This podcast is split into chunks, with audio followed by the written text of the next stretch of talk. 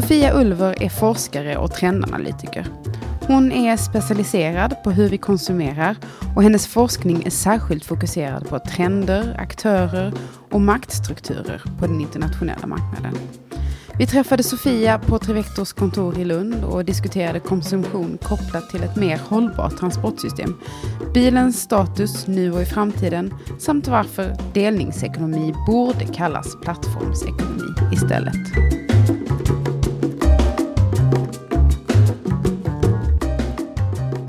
Hej och välkomna till Esplanad, en podd om staden, trafiken och framtiden producerad av Trivector. Jag heter Caroline Ljungberg. Och jag heter Ulf Eriksson.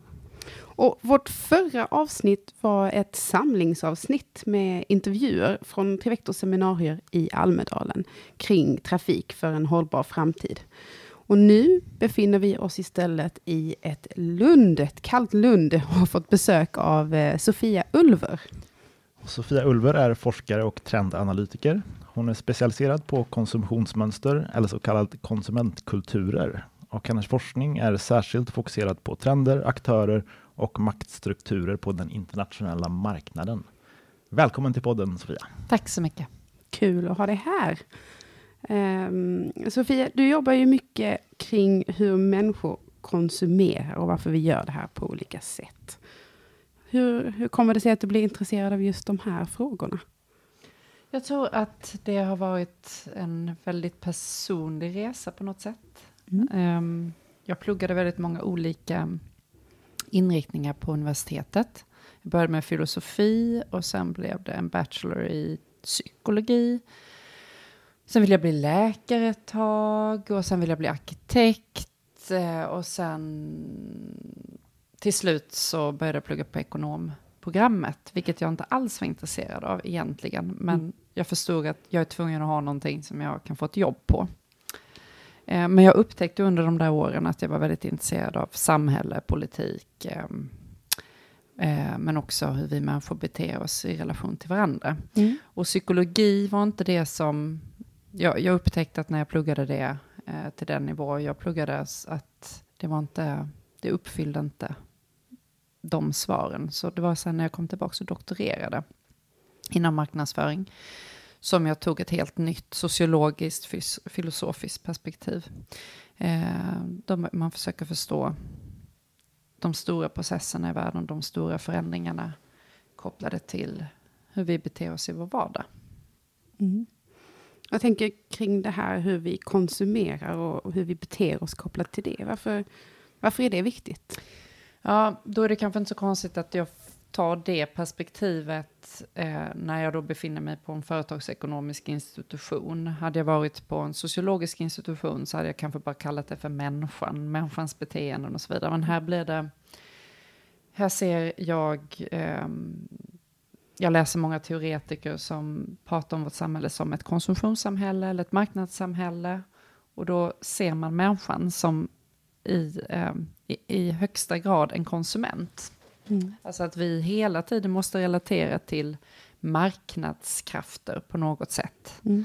Eh, nästan allt vi gör i vårt liv är kopplat till någon marknadsaktör.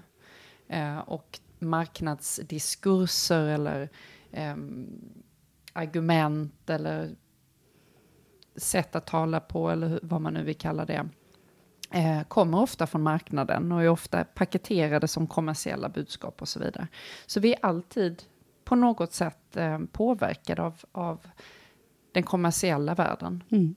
Vare sig vi vill det eller inte. Och det är det perspektivet jag tar då jag vill titta på hur ser det ut när de här budskapen når människan och eh, hur, vad, vad blir det för betydelse hos människan sen då? Och så mm. kallar jag det för konsument. Mm. Har, har, kan man säga att våra konsumentmönster har förändrats över tid? Ja, det har alltså det verkligen gjort. Under den tiden du har jobbat och sen innan dess också? Ehm, ja, det beror på vilken tid vi pratar om naturligtvis. Så på 1700-talet och bak, eh, bakåt så fanns ju regleringar vad vi, vill, vad vi fick konsumera beroende på vilken klass vi tillhörde. Mm. Eh, eller vilket skrå. Så sen, sen dess har konsumtionen blivit som en mänsklig rättighet. Eh, och vi talar ofta om att ja, men nu när de och de länderna börjar bli västernifierade eller börjar få kapitalismen på det sättet som vi har haft i väst, ska inte de också få konsumera som vi har fått konsumera? Det är ofta en ett väldigt icke hållbart argument, så att säga, eh, men ett väldigt vanligt argument, som om konsumtion är en mänsklig rättighet, eh, som om det är det som gör dig fri som människa. Mm. Men det är också det sättet att se på konsumtion som har gjort att, att det har blivit så allomfattande. Eh, och som har gjort att det har blivit hållbart, eller icke hållbart. Mm. Att det har blivit för mycket. Eh, och därför har ju de senaste 20 åren, och framför allt de senaste 10 åren, eh, har ju det stora konsumtionssamhället i väst börjat gå mer och mer mot en det jag kallar för nygrön konsumtion, där man avmaterialiserar behoven mm. något mm. och försöker skapa det vi kallar för en mer hållbar konsumtion på olika sätt och vis. Mm. Så den förändringen har ju börjat medan jag hållit på att forska. Det var inte mycket snack om den 2003 när jag började skriva min avhandling, men 2005 och 2006 så var det det enda folk pratade om. Okay. Mm. Så det hände verkligen någonting där. Så nästan som att vi ska konsumera mer likt de u-länderna snarare än tvärtom. Ja, jag tror nog att eh, det finns nog väldigt många visheter i det. Mm. Mm. Jag läste en intervju med dig för ett par år sedan om att eh, Eh, du spådde att fler väljer att konsumera på ett sätt som stämmer överens med ens värderingar och eh, de förändringar som vi vill se i samhället. Jag tänker om du tittar tillbaka på 2017 som snart är slut. Vilka värderingar tycker du har eh, styrt eh, våra, vår konsumtion det här året? Ja, specifika. Jag tror att du har läst att jag har pratat om politiska värderingar. Att så, det är den politiska konsumtionen som eh, kommer att styra, eller? Ja, jag tror det handlade om eh, som privatperson eller vad man konsumerar i sitt, ja, sitt liv. Så man... Men det är det som eh, vi brukar kalla för politisk konsumtion. Mm, mm. Och att den politiska konsumtionen blir eh, mer och mer eh, den växer. Det, och det vill säga etiska och politiska värderingar styr ditt inköp mer och mer. Vilket betyder att företag då eh, börjar marknadsföra sig med politiska budskap. Eftersom man har märkt den här medvetenheten. Värderingar är mycket mer flytande, det kan ha göra med precis vad som helst. Men de politiska ehm, värderingarna är väldigt kopplade till vad som händer här just nu. Om det har med klimatförändringar att göra eller om det har med flyktingar att göra. Eller eh, i USA är det många företag som just nu marknadsför sig i förhållande till Trump eller till muren, eller den här muren som sades skulle byggas mm. eh, mellan Mexiko och USA. Mm. Um, den gröna konsumtionen, värderingar kring hållbarhet, det har ju blivit politiskt eftersom det nu finns fler och fler öppna klimatskeptiker sedan Trump mm. och hela den här. Um, uh, och vi har också uh, fler och fler som marknadsför sig och fler och fler som konsumerar um, efter det här med stängda gränser och närproducerat kan man också se som en, en politisk ställningstagande, även om många kan se det som en hållbarhetsfråga. Ja, men det, kan för, det, det blir politiskt i den här verkligheten vi har nu. Mm. Mm. Jag tänker om man, den, den konsumtionen du beskriver nu och också den här gröna vågen som, som det pratas om ibland. Eh, jag tycker att man ser den, men samtidigt så flyger vi mer och mer och vi köper mer bilar. Och eh, det är så många indikatorer som pekar åt ett sätt som inte alls är en grön våg, utan helt tvärtom. Eh, mm. Hur reflekterar du kring det? Den stora massan av människor, hur vi, hur vi konsumerar. Det där är ju jättesvårt att um, generalisera, för att det beror på vad människor har valt ut som det som de ser som viktigast vad gäller hållbarhet. Och då är maten nummer ett kan man, säga, man kan säga att nästan bland alla hållbara kategorier så, så är det mat man börjar med. Eh, och inom mat så är det grönt och alltså frukt och grönsaker och så vidare. Och sen så går man vidare till nya kategorier. Och sen beror det på vilka olika, vilka olika branscher som har marknadsfört sig som hållbara. Och det har mat matbranschen varit väldigt livsmedel har varit väldigt starka med det och handeln har ju pressat hårt inom det. Så därför har matkategorin blivit så stark som, då är det där du eh, lägger dina hållbara pengar så att säga. Mm.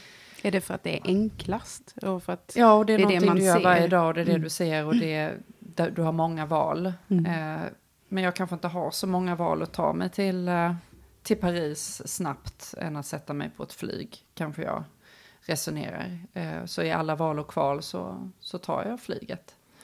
Precis. Ehm, Det är lätt, lättare att köpa ett ekologiskt äpple än att avstå Ja. flyget till Thailand. Precis. Ja, så det, så det har ofta att göra med vilka produktkategorier eller tjänstekategorier det handlar om. Vi har inte erövrat alla dem ännu.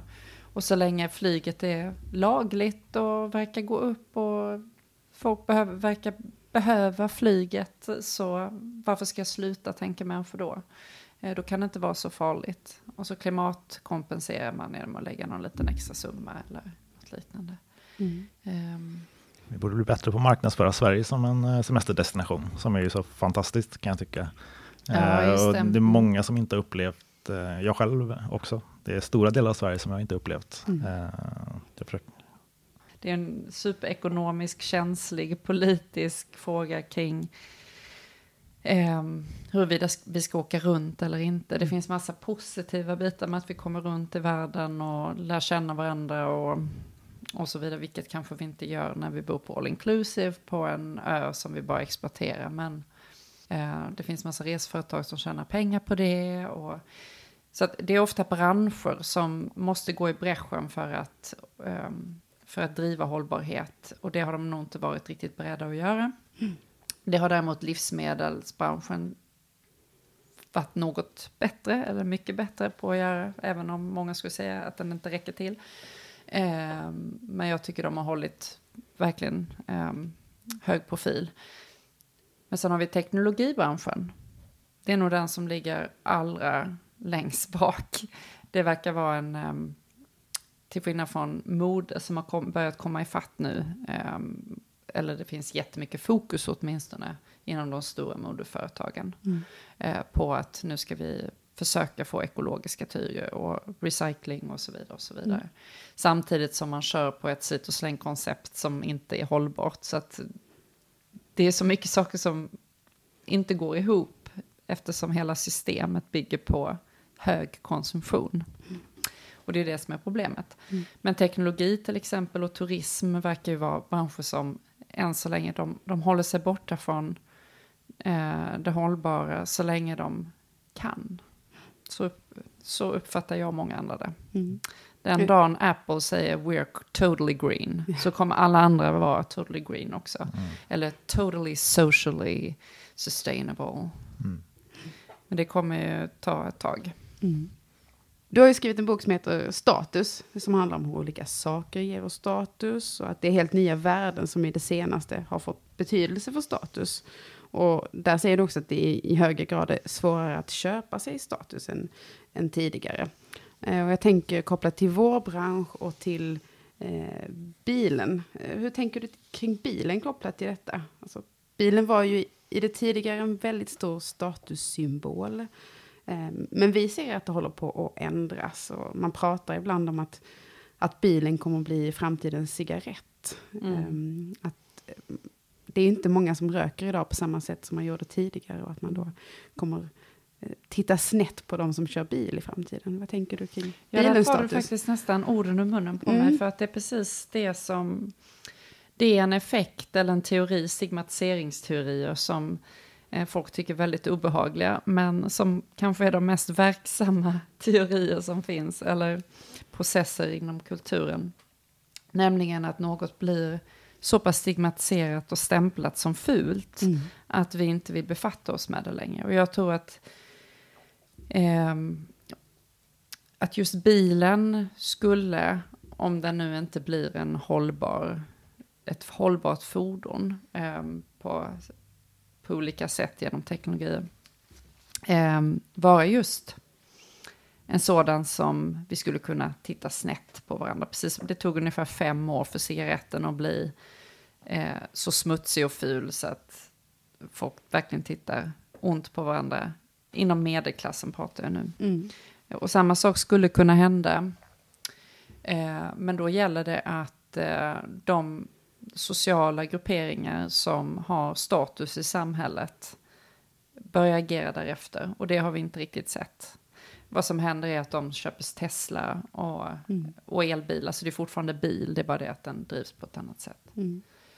Um, men jag tror att mer och mer kommer handla i framtiden om att, um, att kombinera olika sätt att ta sig runt. Så att individualismen i sin negativa tolkning, det vill säga att vi bara tänker på oss själva och tänker inte på de sociala relationerna, det förändras på vissa sätt genom att vi söker kontakt med människor som har samma intressen som oss själva. Mm. Och därför är det vissa eh, sfärer av konsumtion som passar jättebra för det som kallas ofta slentrianmässig fördelningsekonomi.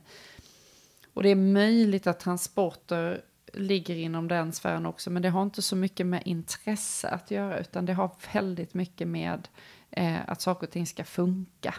Mm. Eh, och då är det lite svårare att eh, få känsla av att man vill dela saker. Eh, men då kommer man ändå att med gott samvete dela i form av kollektivtrafik, om det är spårvagn eller tåg eller buss, eller vad det nu är för några självkörande mm. containrar som kommer förflyttas i framtiden, i luften kanske. Eh, I mm. kombination med att du har en bil när du är tvungen att Precis. ha för ditt individualistiska behov. När du ska köra till en totalt isolerad plats med dina barn för att tälta ut i naturen för att veta hur naturen känns. Mm, ja, du, till exempel. Eller vad det nu kan vara. Och det var min nästa fråga. Mm. Du har ju skrivit mycket om det här med individualismen och hur den påverkar konsumtionen. Och, och vi pratar ju jättemycket om delningsekonomi nu. Mm. Det är ju liksom en stor trend. Och, nu svarade du precis på frågan hur detta hänger ihop. Alltså, kommer fler vilja resa delat eller vill man ha kvar bilen? Eller kommer man se det som två olika saker som man behöver? Um, man kommer behöva båda dera sidorna liksom. Ja, jag tror nog, alltså, den gamla bilen som spyr ur sig avgaser eh, är väl ett minne blott i framtiden. Mm. Men eh, alltså ett fordon som, som du själv bestämmer över när det går, huruvida det, du äger det eller inte. Men du kanske åker själv i det. Mm. Så du ringer upp det kanske, och så precis som en taxi, fast det kommer utan någon förare eller vad det nu kan vara. Eh, där kommer nog individualismen att, att fortsätta vara viktig för att vi ska kunna göra våra val. Vi kanske vill bo på landet men jobba inne i stan, då behöver du kanske individualistiska sätt att ta dig fram på. Eh, men sen kallar inte jag det fördelningsekonomi. Jag, jag har haft svårt, det har skavt i mig ända sedan den termen kom i mitten av och, och vad beror det på? Nej, jag ser inte vad det, vad, vad det har med delning att göra, så mm. som vi talar om sharing i antropologi och så vidare. Um, där, det, där man talar om någon sorts um, vilja till sociala relationer och um, något önskemål om solidaritet och så vidare. Um, men att det hela skulle vara en delning, det handlar ju bara om nya digitala plattformar där företag tjänar pengar på att distribuera, låta människor hitta varandra på ett lättare sätt. Mm. Eller sälja tjänster till varandra på ett lättare sätt. Kan man kalla det för någonting annat? Eller? Ja, det har, finns massa olika... Um, Hyra. Jag, jag, tycker väl att det är plattformsbaserad uh, teknik eller plattformsföretag. Uh, plattformsekonomi är det en del som kallar det. Och sen finns det självklart icke-kommersiell delning. Det har alltid funnits. Mm. Det är bara det att det är lättare att hitta varandra. Mm i och med Facebook eller ja, de här digitala plattformarna som eh, gör det möjligt att hitta folk mm. genom intressen. Och då blir det ju till exempel, jag studerar foodiekulturen väldigt mycket, alltså människor som är intresserade av mat eh, och har gjort det sedan 2005. Och där finns ju, inom delningsekonomin där så är det lättare att se hur det blir delning. Eh, I och med att den starka trenden med gemensamma bord på restauranger och att man ha sådana här speak easy restauranger eller supper clubs där man träffas eh, med människor som man aldrig har träffat förut. Och då finns det en massa appar som Iten med It eller vad och massa olika. Mm. Eh, där du går in, om jag kommer till en ny stad, så kanske jag hamnar hos någon, hemma hos någon, och Mm. så blir bjuden på middag den kvällen. Eh, någon människa jag aldrig träffat förut. Och där har du väldigt mycket med, vi delar med oss, vi träffar nya människor, vi knyter relationer. Framförallt Airbnb tillit. för mat. Ja, fast Airbnb är inte mycket delning alltså. Nej. Nej, det har inte blivit Jag har aldrig det bott tyvärr. med Nej. någon annan i någon Airbnb. Det är bara Airbnb som... Så delning utifrån ditt perspektiv är att man bygger sociala relationer och... Ja, och eh, att tillit är väldigt starkt kopplat till... eh, Det, fin, det har du väl i och för sig i Airbnb och, och sådär, Uber också, att du, att du ska lita på att... Eh, men det är samma sak med ett hotell. Du ska lita på att du får ett schysst rum. Det är likadant med en taxichaufför. Jag ska lita på att jag, att jag inte blir våldtagen av taxichauffören. Det är väl samma sak med en Uber-chaufför. Det är ju ingen skillnad på... Men jag tänkte koppla till det här med delningsekonomi. ehm, så läste jag, eh, du har sagt att vi går emot något slags gratissamhälle. Um, att vi nu, är tidigare har vi slagit som jordens resurser, men nu har vi insett att vi måste dela på dem. Alltså vad är det, varför händer detta och vad är den drivande kraften i det? Ja, men då, då har jag talat om um, det här med... um, om, vi, om vi börjar med hur status skapas så grundar jag min tro på det i teorier som säger att det är de stora systemen vi lever under som fungerar som belöningssystem kan man säga, fast på ett kulturellt plan, Mm. inte som i kroppen.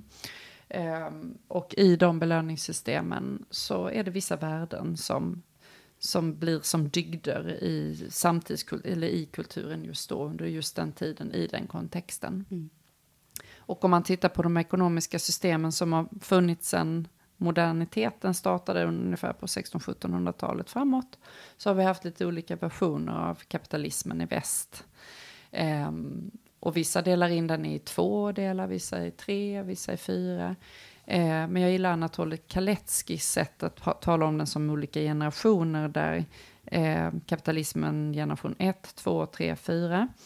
Där vi fram tills för ungefär tio år sedan hade total fokus på generation 3, vilket var en avreglerad nyliberalism så att säga, eh, där eh, staten och marknaden skulle eh, bli helt eh, separerade så att säga.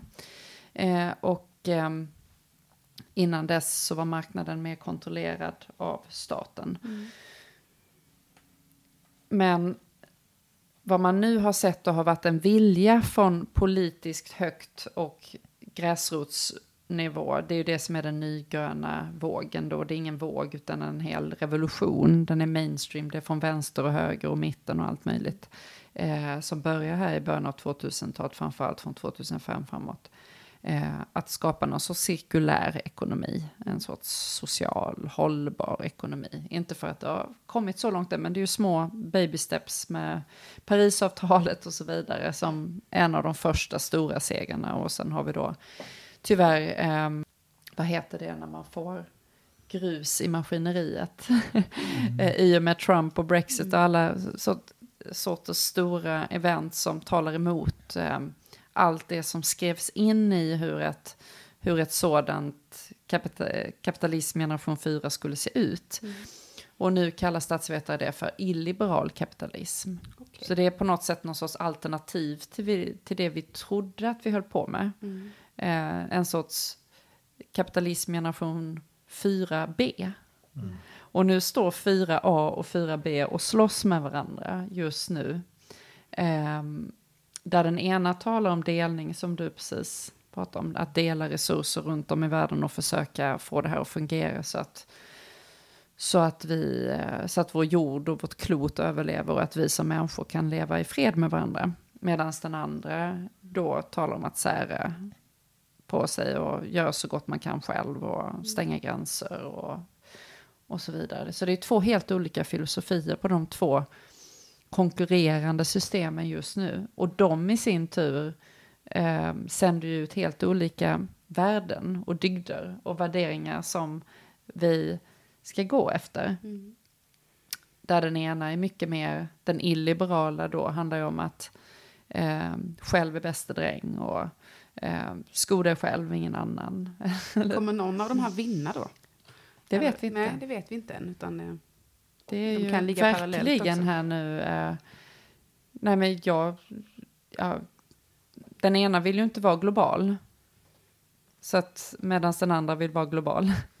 Ehm, så det är jättesvårt att säga vad som vinner på en global arena. Det är nog ingen som vet, men just alla är ju mitt i detta just nu. Vi har fortfarande inte sett, eller jag har inte sett och jag har inte studerat det heller, vad ehm, den del av befolkningen som, som riktar sig mot ehm, den här illiberala, eller riktar sig, eller röstar på den. Eh, hur, vad det är för några värderingar som styr deras konsumtion, hur det syns i konsumtionen. Det enda jag kan tänka mig är att det handlar om att inte lägga mer pengar på något bara för att det är hållbart, till exempel. För då ingår lite den här klimatskepticismen. Å andra sidan kan jag tänka mig att här handlar det väldigt mycket om att eh, eh, konsumera lokalt. Alltså svenskt och närproducerat, vilket, hör, vilket också finns i den andra. Så här går de här två olika ideologiska inriktningarna faktiskt ihop. De har det närproducerade gemensamt. Och där finns ett rätt så roligt exempel från Bra i, um, i Italien där slow food-rörelsen startade på i början av 70-talet. Där Carlo Petrini som var kommunismens ledare där. Uh, jag har, ja, han har varit grundare för den här enormt framgångsrika slow food-rörelsen som handlar om just närproducerad eh, mat och förädling. Och där samarbetar fascister med kommunister i deras kommuna- eh, kommunfullmäktige. Det är det, de- för de har verkligen det gemensamt. Och, och de partierna heter det. De är fascister och kommunister. Aha. Det är liksom ty- Ja, ja. det är väldigt tydligt. Och eh, det intressanta är då att eh, där har man hittat en fråga som, som enar dem. Det blir lite spännande nu hur de här klimatskeptikerna beter sig nu när de förnyelsebara energikällorna och när hållbarhet blir lönsamt mycket mer tydligt. Ja, Eh. Om de då blir lite motst Ja. motsträvigt eh, går över till hållbara alternativ eller om Det är ju det som är så märkligt med hela Trump. Känner han att han var för sen på den uh, affärsidén? Eller varför har han inte förstått att det här var en, han är en businessman. Mm. Det, det är någonting alla undrar. Varför har han inte förstått att det ligger pengar i det här? Det är ju det som har drivit kineserna mycket. eh, som är väldigt långt fram i detta nu. Och trots att man blev förgiftad på gatorna där fortfarande. Men, men det finns ju liksom en vision i alla fall att de ska vara ledande inom det hållbara. Och det har gått supersnabbt.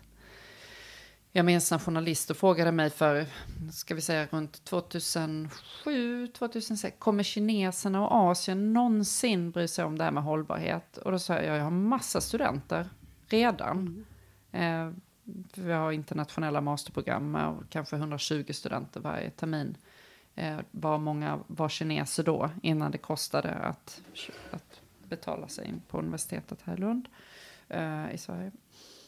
Och de eh, var ju alla intresserade av att skriva hållbarhetsuppsatser. Till skillnad från de andra som, som var svenska eller britter eller sådana som skrev om bloggar och så vidare. Så skrev eh, kineserna om hållbarhet redan då. Ja, intressant, ja, verkligen. Så det, det, tyckte, det såg man redan där att där händer någonting i den eh, generationen. Där. Eh, du nämnde det här med luftföroreningar och smutsiga städer. Eh, du har tittat lite på hälsotrender eh, kring konsumtion, eller trender som påverkar vår konsumtion just vad gäller hälsa.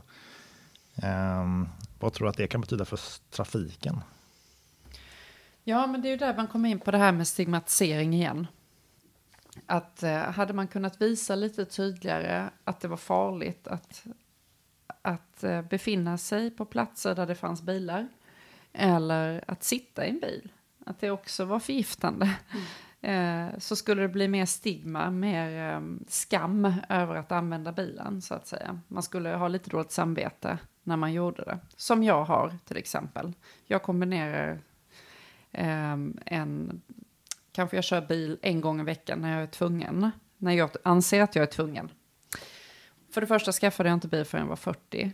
Eh, och det var när jag fick barn ungefär. Så att det, det kändes som att det var då man var tvungen att ha det. Eh, om man ska ta sig någonstans och så vidare. Eh, men sen försöker jag resten av tiden att ta mig runt med kollektivtrafik. Eh, och jag skäms när jag använder bilen. Och vill inte säga, och någon gång häromdagen så var det någon som sa att men jag ser dig ibland köra där på Västerhamn. Jag bara, "Ah, men det, då, har, då har du bara haft tur att du har sett mig den dagen i veckan jag kör. Eller otur. Eh, och det är ju den sortens, ehm, det, det krävs mer eh, information. Eh, nu är det inte så att konsumenter älskar att få mer information för att det är jättesvårt att ta till sig mer. Men det är ju inte någonting vi har talas om som man, som man gör i Peking dagligen. Liksom att, att trafiken ställer till den här smogen. Vi ser ju ingen smog, vi ser ju inte att det är farligt. Eh, så att det är väl ett av problemen. Men det med hälsa är ju att inom hållbarhetskonsumtionsforskning så ser man ju att miljö, hållbarhetskonsumtion handlar lika mycket om hälsa, hälsoaspekten som om miljöaspekten. Det är väldigt tydligt. Och vad som uppfattas som hälsa, det är högst eh, symboliskt. Mm. Om man tror att den, om man skulle vilja åstadkomma en beteendeförändring, tror du att den bästa vägen att kommunicera din egen hälsa, att du ska inte köra för att du själv mår sämre eller för att eh, samhället eller de andra i din stad mår sämre? Ja, det är nog en kombination. För att det ena är ju det här skambeläggandet. Som en politiker skulle direkt säga, "Nej, vi vill helst inte jobba med att skambelägga människor. Men det är precis det som funkar och det vet de allihopa. Det är därför man för, förbjöd rökning på restaurang och så vidare. Till slut visste man att det här kommer liksom att skambeläggas till slut. Och det är man bara säger att sånt pysslar vi inte med. Men det är det mest effektiva sättet, skulle jag säga. I, Precis. inom kulturforskning kan man ju se det att skam är ett, ett otroligt eh, starkt motiv för att göra eller inte göra saker. Mycket tråkigt motiv, men funkar. Vi, vi jobbar mycket med hälsoeffekterna av att gå och cykla och det, det som händer i kroppen när man rör på den.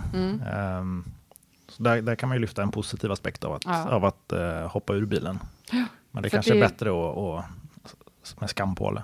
Nej, jag tror att definitivt en eh, kombination. Eftersom alternativet har så mycket positiva effekter så finns ju ingen anledning att, att välja bara det ena.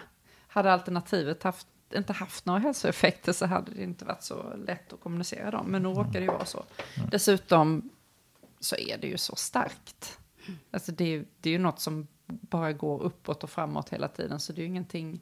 Jag ser det som en självgående maskin. Alltså det är ingenting som man behöver vara speciellt orolig över. Jag är helt säker på att eh, hälsotrenden kommer fortsätta i form och inom det som kallas behavioral spillover effect. Att det kommer bli ännu mer cyklister och ännu fler människor som vill röra sig, som får dåligt samvete när de kör. Eh, för ju fler som lite gör det. catch-up-effekten. Ja, exakt. Alltså en sorts tipping point där. Ehm, men vi ska komma ihåg att hälsa var även någonting man... Ett av de mest centrala temana som fanns på 1700-talet. Så jag menar, det, det är ju inget nytt tema. Det är bara det att hälsa fylls med nya eh, betydelser. Och idag handlar det ju om både kropp, eh, miljö, eh, samhälle, att det ska fungera. Alltså, människan idag kräver liksom hälsa på alla nivåer.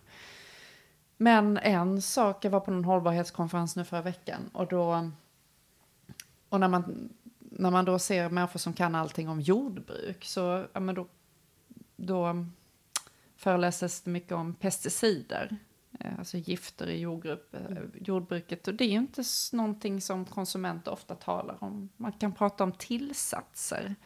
Eh, Men det här med gifter och sådär som bara fortsätter finnas för att man anser att man måste ha det för att kunna odla någonting överhuvudtaget. Eh, Det är till exempel någonting som, som bara fortsätter finnas. Och det är likadant med bilen. Den, bara, den verkar fortsätta finnas tills det är någon som lyfter upp det som giftigt och som, som farligt. Mm, det är spännande att se vad som kommer krävas för att vi ska få den här liksom, normförändringen. Ja, inte bara alltså cigaretteffekten Precis. på något sätt. Det finns en annan fråga som vi länge har sett påverka våra resor och transporter som vi bara måste fråga dig nu när vi har det här och det är ju e-handeln. Eh, som gör att vi inte tar oss till affärer och vi tar oss till köpcentrum men den genererar helt andra transporter Ja. istället. Eh, Hur ser de effekterna ut? Undrar jag då. Ja, det, precis. Vad jag tänkte fråga dig är liksom, hur ser det ut på e-handelsfronten nu? Är det, ökar det? Är det ett sätt vi kommer ja, men e-handel kommer ju bara bli kommer bara mer, och mer, och mer och mer. Och mer.